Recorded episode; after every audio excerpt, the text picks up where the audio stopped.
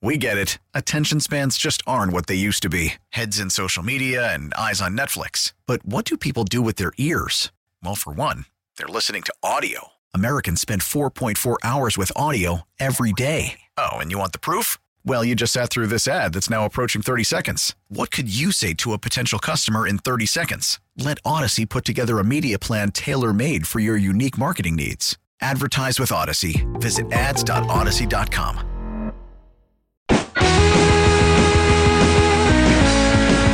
Sports Talk Saturday on WGR Sports Radio 550. All right, let me be the first to officially welcome you to the afternoon, noon hour here on WGR Sports Talk Saturday. Welcome back, Nick Erie, Corey Griswold, hanging out with you for the next two hours. We are headed back to the Wester Hotline now because ESPN's Turron Davenport joins me now to talk a little Titans. Turron, first and foremost, man, uh, how's summer treating you? Oh man, the summer is treating me awesome so far, man. Uh, everything is uh, going just exactly the way I wanted it to. It's not bad that uh, you know the Titans are giving you some stuff to write about uh, in the middle of June because not everybody uh, gets it. Our, our, our, mutual buddy, uh, you know Marcel Louis Jacques of ESPN, he doesn't have as much fun stuff to write about here in June. So so count your blessings, man. Oh yeah, well you know the roles are reversed this year yeah, because right. make no mistake about it. Last year, you know around this time, you had some really good stuff to talk about, and Stefon Diggs becoming mm-hmm. a, a Bill. Yeah, 100%, man. And listen, the AFC is starting to get pretty crowded in terms of the wide receivers that are going to be playing on this side of the uh, on this side of the conference. And not only that, the quarterbacks. I mean, the AFC as it stands right now, and I just had uh, Jeff Lloyd of uh, Locked On Bills or Locked On Browns talk with me. The Browns, the Ravens, the Titans. Uh, you can make the arguments the Colts are. We don't know what they'll be with with Carson Wentz, but like the AFC is stacked, and I'm wondering what your take is on a move like going to get Julio Jones. Now, listen, the Titans didn't really address losing Jonnu Smith and and and Corey Davis and some of the other pass catching weapons that ended up walking in the offseason. So this made a lot of sense. Eventually, they were going to have to address it. But how much? Do you believe the trade for Julio Jones, just knowing they're going out and getting one of the game's best receivers, was maybe a reaction to just how deep this AFC is? And if they really want to contend and win a Super Bowl or be the team that represents the AFC, that they needed to stock the cupboards a little bit on the offensive side of the ball?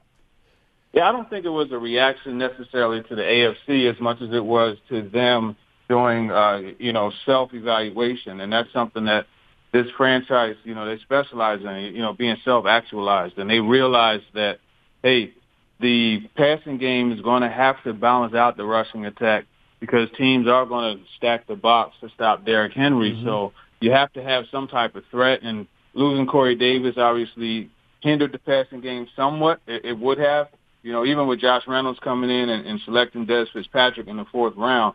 But nevertheless, when you bring in someone like Julio Jones, that just changes the whole dynamic. Mm-hmm. And you know, uh, defenses, you know, it'd be interesting just seeing, you know, if they have the audacity to stack the box because when you do, and even a team like the Bills, you know, Tre'Davious White is, is one of the top corners in the league, one of my favorite players.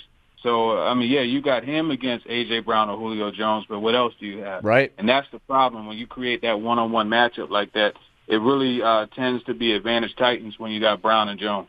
Ron, you know, I, have had you on the show multiple times over the last couple of years, and you and I, I mean, we probably have had a few conversations around Corey Davis about, you know, when it was going to be his time. And I thought, you know, his final year in Tennessee, actually probably was his best season. I mean, he stayed healthy, he was productive, and I mean, that production ultimately got him paid in New York. But, you know, thinking about replacing Corey Davis with Julio Jones, how you're, you're, you're talking about the one on one matchups, which I love, but like, how dynamic now does this offense become with Julio Jones? And I guess kind of the follow up or, or, or the second phase of that question or later that question is, what do you say to maybe the people out there that maybe are minimizing this move because they say, well, this is a team that's going to run the ball anyways. This is a run. I, their identity is running the football. Why should this move potentially scare teams other than to say, well, hey, they'll beat you one on one on the outside? But how many times are they going to throw the football? Yeah, I mean, I think really they're going to take the quality over quantity approach, and that's something just from talking to wide receiver coach Rob Moore. They've always had that mindset where you know, they pride themselves on being able to get a thousand yards on 50 to 60 receptions. So when you bring in Julio Jones, I think that is actually just going to help increase that quality of reception just because you look at Corey Davis, you look at Julio Jones, both big guys, strong, powerful guys. But I personally believe you get more yards after the catch, more bang for your buck, so to speak, when you're looking at the receptions with Julio Jones. And it, it's just, it goes back to the mindset too, right? This team, they have a physical mindset. They, and it's just, it's just like Coach McDermott and, and the mm-hmm. Bills. They, they want people to understand that when you come and, and, and play them, it's going to be a backyard fight, and it's one of those ones where you know you're going to have to ice up afterwards because it's a physical confrontation. And I think that extends to the passing game with a team like the Titans. I mean, you know how AJ Brown is after the catch, but then when you get 230 pound Julio Jones, yeah. a guy who brings physicality just as far as running with the football, running through tackles, and then the speed he has. I think that's where the upgrade is. Whereas you know, I, I talked to Tedy Bruschi, uh, Super Bowl winner, ESPN analyst. You know, he was on my show talking with TD this week, and and I talked to him about that, and he said that 10 to 15 yard reception turns into a 20 to 30 yard reception with Jones, and that's really just in a nutshell how it, it will be better. And then on top of that, like you legitimately have a guy where it's like, okay, do I want to go one on one against him with no safety help over top? I think not. So now we're going to go seven in the box as opposed yeah. to eight consistently, and that's that's where the benefit's going to come. And with Jones and, and Ridley there in, in Atlanta last year, they faced they were 16th in the league facing eight man boxes 12 percent of the time. The Titans were number one in the league, facing them 23% of the time. So that tells you right there just kind of how defenses look at the hierarchy of, of the Titans offense. Is Derrick Henry and then the passing game. But now with Julio Jones, as he said, on Thursday, it's pick your poison, and there's just so much more that that you could do. I think it's a really good good thing. And then, just not to mention, when teams stack eight in the box against the the Titans, Derrick Henry is, is a load to deal with, and a good example of, of why he's so good against eight man fronts. You go back to the the Titans versus Ravens, the divisional title game in 2000, uh, 2019, 2020 uh, what he was able to do, right? He broke a tackle, Matt Judon's tackle at the line of scrimmage, and he had the speed to pull away from everybody. Because when you stack eight in the box, that leaves one on one on the outside, and you got your safety help over top. Guess what? You get to the second level, and you have a, a guy like Henry with, with the speed that he has. It's deuces. I'm gone, yeah. and that's really what happened. So, uh, you, you know, it, it just really is a pick your poison approach to to this team, and and even when you pick one of the poisons, it's like he still does good against eight man fronts anyway. ESPN's Turron Davenport joining me on the Wester Hotline. He covers the Titans. We're talking a little Julio, talking Titans. Uh, Turron, you know, I, am interested too, and and you know, I know, you know, we've had conversation around the quarterback position quite a number of times in in Tennessee, and you know, since taking over, I think there's this misconception because Ryan Tannehill isn't in terms of arm talent. He's not the Josh Allen. He's not the Patrick Mahomes or the Aaron Rodgers. But I think the misconception about his ability to throw the deep ball really extends around arm strength and not really around the accuracy of his deep ball. He is one of the more accurate, if not, I think maybe last last two seasons, one of, if not the most accurate deep ball passer of, of, of throws 20 plus yards air uh, through the air. He puts it into a bucket. And I wonder you know, and, and some of the quotes you heard from Julio, uh, like, I want to go play with a quarterback that is going to go throw the ball, let me go get it. I'm going to run past defensive backs. And although that may not fit the bill for Tannehill, like he's just going to overthrow defenses and he's going to throw it past defensive backs, I think there's a, an argument to be made that he might be one of the more underrated, you know, deep ball passers in all the league. Yeah, I mean, I think that definitely holds true. And I mean, you look at just off of play action, the way he's able to place that post route and, and just make the guy accelerate to the football, like that's next level. When, when you have the ability to make the receiver, you know, run faster, like he doesn't have to slow down. He has to speed up to get it, and that creates separation. So absolutely, he's really good on that. And, and that's the thing, right? You know, last year you had Kalif Raymond. Look at over the last two years, Kalif Raymond. mm. I don't even think you ever heard of him, but this guy hit on like four to five deep shots, you know, including a touchdown against the Ravens, you know, to put them up by two scores in, in the divisional game. And then even you look at the Colts game towards the end of the year, they hit him on one, and that kind of sealed the deal on that. So now you're going from Kalif Raymond to Julio Jones. That's just going to get even better. And then just to kind of further drive the point home, Josh Reynolds said one of the reasons why he wanted to sign with the Titans was because of Tannehill. And he was like, man, Tannehill will put that thing up there. Yeah, and you know, listen, I, I, think at the end of the day, we could. I, it's it's exciting to talk about this offense. I think there's a lot of facets to it. There's a lot of layers on how they can beat defenses.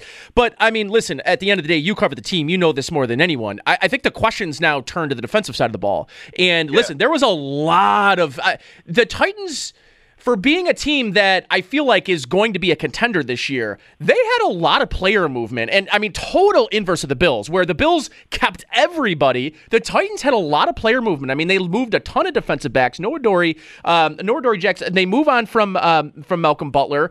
What does this team look like in the defensive backfield? And do you believe, you know, and I think I was actually recently, funny enough, talking to a Titans fan. One of my buddies that lives here in Buffalo is a big Titans fan. He was telling me, listen, that defensive backs that they had last year, there's in his mind, he's like the only way they can go is up. He didn't think that they were very good and they were overpaying guys and they moved on and they've got younger guys to replace them. What is your confidence level with this defensive backfield and are you maybe concerned that it might hold them back from from maybe beating a team like the Chiefs? Well, uh, you know, let me tell you this: uh, your friend that that's a Titans fan, you ask him if he's subscribing to uh, ESPN's Titans page and you also ask him if he subscribes to Talking with TD on iTunes, Spotify, or Google Podcasts. I'm sure he does. If he's, if he's not, you better slap him. Tell him he, he needs to do that. but no, in all seriousness, talking about that that defense, and you, you mentioned how that secondary has been revamped. They gave up uh, 36 touchdowns last year through the air. That was the second worst in the league. And that is atrocious. So you, you definitely, when you have $10 million in one guy, 14 in another, and six in, a, in another, that's why they're gone. So you, you bring in Amani Hooker as a starter now, not a reserve. He moves up to, to be next to Kevin Byard. You, you have Kristian Fulton, second round pick, entering year two. He had an interception a couple OTAs ago, picked Tannehill off, and he's planning on having a big year. But then you look at the rookies, right? Elijah Molden is going to be that nickel guy. And he's a very NFL ready player. You watch what he did at Washington and just the way that he could play. Uh, you know, I told him, I talked to him, I, I had him on my show. I said, it's buy one, get two free with you. Cause, you know, you could play nickel, you could play outside, and you could play safety. And you do all those pretty well. So that's something. And then the big, the big factor is Caleb Farley. Mm. And if he could get back to how yeah. he was at Virginia Tech, now, and that's an if because you know backs are are, are a funny, like a, a fickle thing. So you, you got to be careful with it. But he seems to be on track to be able to to get where he was pre uh, the second procedure.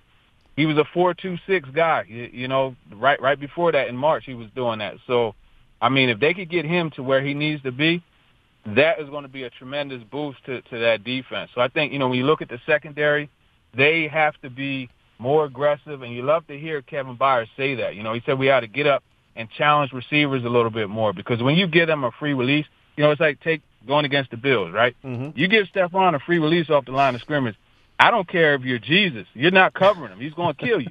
You know, and so that's the thing. You got to get up and you got to challenge them. And even doing that, you know, it's still difficult. But when you disrupt the timing, right? You get that chatter at the line. You disrupt the timing.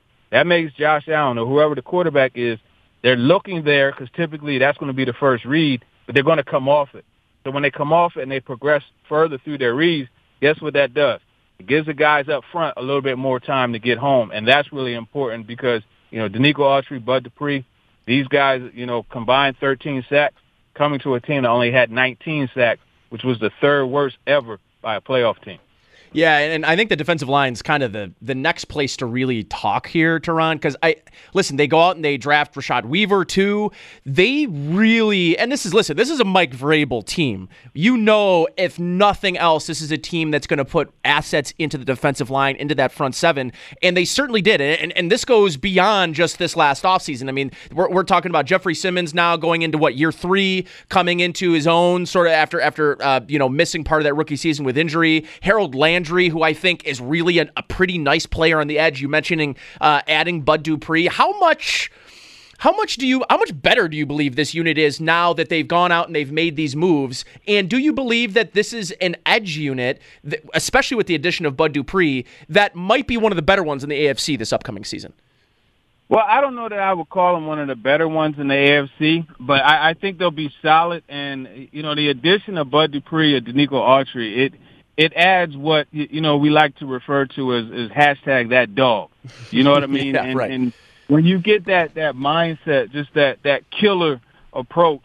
And I'm not saying the guys with the Titans didn't have it, but when you bring guys who are known for you know just playing with with a a, a killer mindset, a, a, a, violent way of wanting to to do things. That's I mean Bud Dupree. If you watch him, he's one of the most violent players in the league. So when you add that to your team, it just uplifts that mindset and, and, and just helps further develop that. And then you also look at the pass rush culture. You know, uh, yeah, that's something that needs to be established with the Titans. I mean, they don't have guys previously as far as up front that, you know, when it's time to make a play, they take it personal and they say, man, that's, it's my job to make the play and I'm going to be the guy to do it. That's specifically what Bud Dupree told me when I asked him about the pass rush culture and bringing that mindset to the team. So that right there is just a really good factor just off the field. But then when you get on the field and you see a guy like Bud Dupree that could play so well against the pass, but then also against the run and just cause so many problems, their stunts and twists and different things like that they'll be able to do up front with Jeffrey Simmons and, and those type of things. So it's going to be a really good opportunity just to see how they could get going. But it's just, in my opinion, you got to approach Bud Dupree's situation with caution because the man tore his That's ACL right. in December. You know, so I, I don't think like I would be surprised if he comes out in September and he, he's wrecking shop. I don't think he's really going to be himself until you know uh, uh, late October, early November, mm-hmm. which is fine because that's when they have the toughest stretch. They have a five game stretch. The Bills are in there, the Rams, the Seahawks. Man, it's it's the Colts, the Ravens too, I believe. Or no, it's it's, it's those four teams. Uh, I, I don't remember the fifth team uh, off the top, but yeah, I mean that's going to be a tough stretch. And that's when I need Du- Dupree at his finest. But like I said, with the secondary, those guys, you know, being more aggressive and not playing off. You know, third, third and three, you're playing eight yards off the ball. You might as well just just pick the football up and, and move it to the first down marker because you know you're going to give it up, and that's why they gave up 53% of the time. Teams were getting, uh, you know, converting first downs on third down opportunities. You know, you hmm. can't win like that. No, certainly not. Listen, I before I let you go, I'm I've been having this discussion with friends. I have it online a lot, and you know, I think the the tiered teams of the AFC, I, I some are debatable, you know, whether or not people are going to include the Titans. I think they should now with Julio Jones. Um, mm-hmm. Where do you stand with the Ravens? I, I, just I'm interested in your thought here because they go out, they get Sammy Watkins. I actually like the move a lot. I thought when he hasn't been healthy in Kansas City, that offense loses. So it lost a little bit. Now, don't get me wrong, they're still the best passing offense in the league, and they've got unbelievable weapons, but you know, when they're forced to go to like some of those third, fourth, and fifth receivers instead of having Sammy Watkins on the field, it, it was noticeable, at least to me a little bit. Now, if he can stay healthy, that's the big question mark. But I loved Rashod Bateman, loved that draft pick for the Ravens. Yeah. My question, and this has sort of been my question to everybody that that that talks ball, is will it matter who they bring in at wide receiver if Greg Roman can't turn his elementary, you know, route scheme and route tree into a more diverse, more layered approach? Otherwise, like it doesn't matter if they have Julio Jones, Rashod Bateman, and you name the receivers, if they're running the same five and six routes that teams are sitting on and know they're running, does it matter who they bring in a wide receiver? Hey, I mean that's an excellent question, you kind of made the case right there. But you know, I'm going to add Tylan Wallace to to that okay. mixture as mm-hmm. well. You know, so they have a really nice, solid group, and uh, those guys that they added, right? Watkins, Bate, Bateman, Wallace, those are really good additions. But here's next level for you.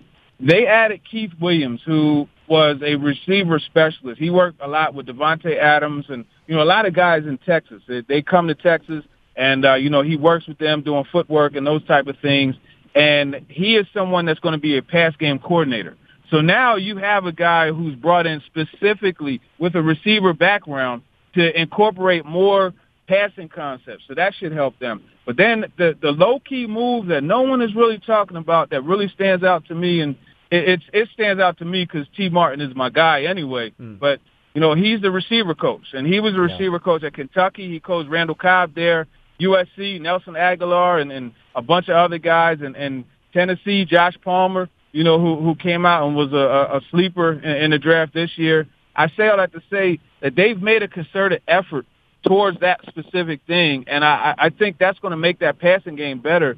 And I'm looking forward to it because I, I'll be honest, like I'm sick and tired of people saying Me too, Lamar man. Jackson's not a good passer. Me too, man. He actually is, and I don't know how you lead the league in touchdowns and not be a good passer. You know, so if you're saying that that he's a, a bad passer, then that's watering down the whole every other quarterback because he had more passing touchdowns than them in 2019. So, I mean, it is what it is. There's going to be bias and and and people who don't want to acknowledge that they were wrong in evaluating them. But I think overall that passing game is going to elevate, and it, it doesn't have to be top tier because That's right. that rushing attack That's is right. the best in the league.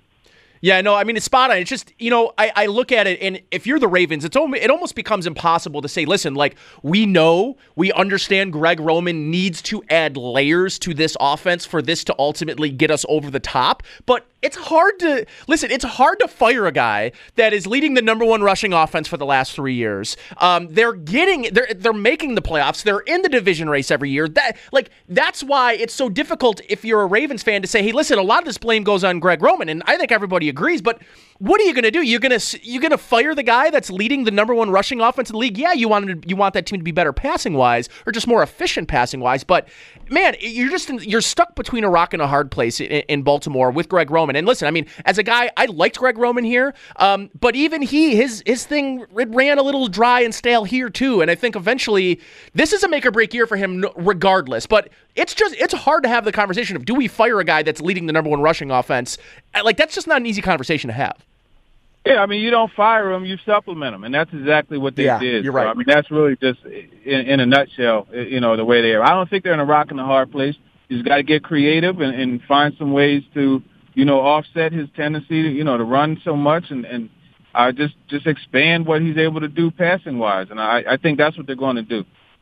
Awesome, man. As always, thank you so much for joining me, bro. Uh, th- thanks for making time for me on the weekend. Enjoy the rest of your summer. Uh, we'll be talking soon as the season approaches and uh, and that Bills Titans matchup comes up. Uh, comes up. So, uh, look, really looking forward to it, man. Again, thank you so much for making time for me, as always. Yeah, for sure, man. And Bills Mafia out there. Uh, I appreciate the way you guys travel, so I'm looking forward to, you know, seeing you guys come here to Nashville. Just just be a little easy on the takeover, man. I like to hear the home crowd cheer too. Uh, they will travel hard to Nashville. That's like that's actually probably Bills Mafia's favorite trip is Tennessee. So that's like it's Yeah. been. uh, Here's the crazy part, Ron, is the Bills have played in Tennessee almost. I think for their last what? How many matchups they've played in Tennessee? They keep playing there. Um, Yep. and, and people, but it's like that is the trip. Everyone, if the Bills, if the Titans are on the schedule, Bills fans are crossing their fingers that it's in Tennessee because they love they love their trips down to Nashville. No doubt, no doubt. Well, Awesome, my I man. appreciate you guys having me on. We get it. Attention spans just aren't what they used to be heads in social media and eyes on Netflix. But what do people do with their ears? Well, for one, they're listening to audio. Americans spend 4.4 hours with audio every day. Oh, and you want the proof? Well, you just sat through this ad that's now approaching 30 seconds. What could you say to a potential customer in 30 seconds? Let Odyssey put together a media plan tailor made for your unique marketing needs. Advertise with Odyssey. Visit ads.odyssey.com.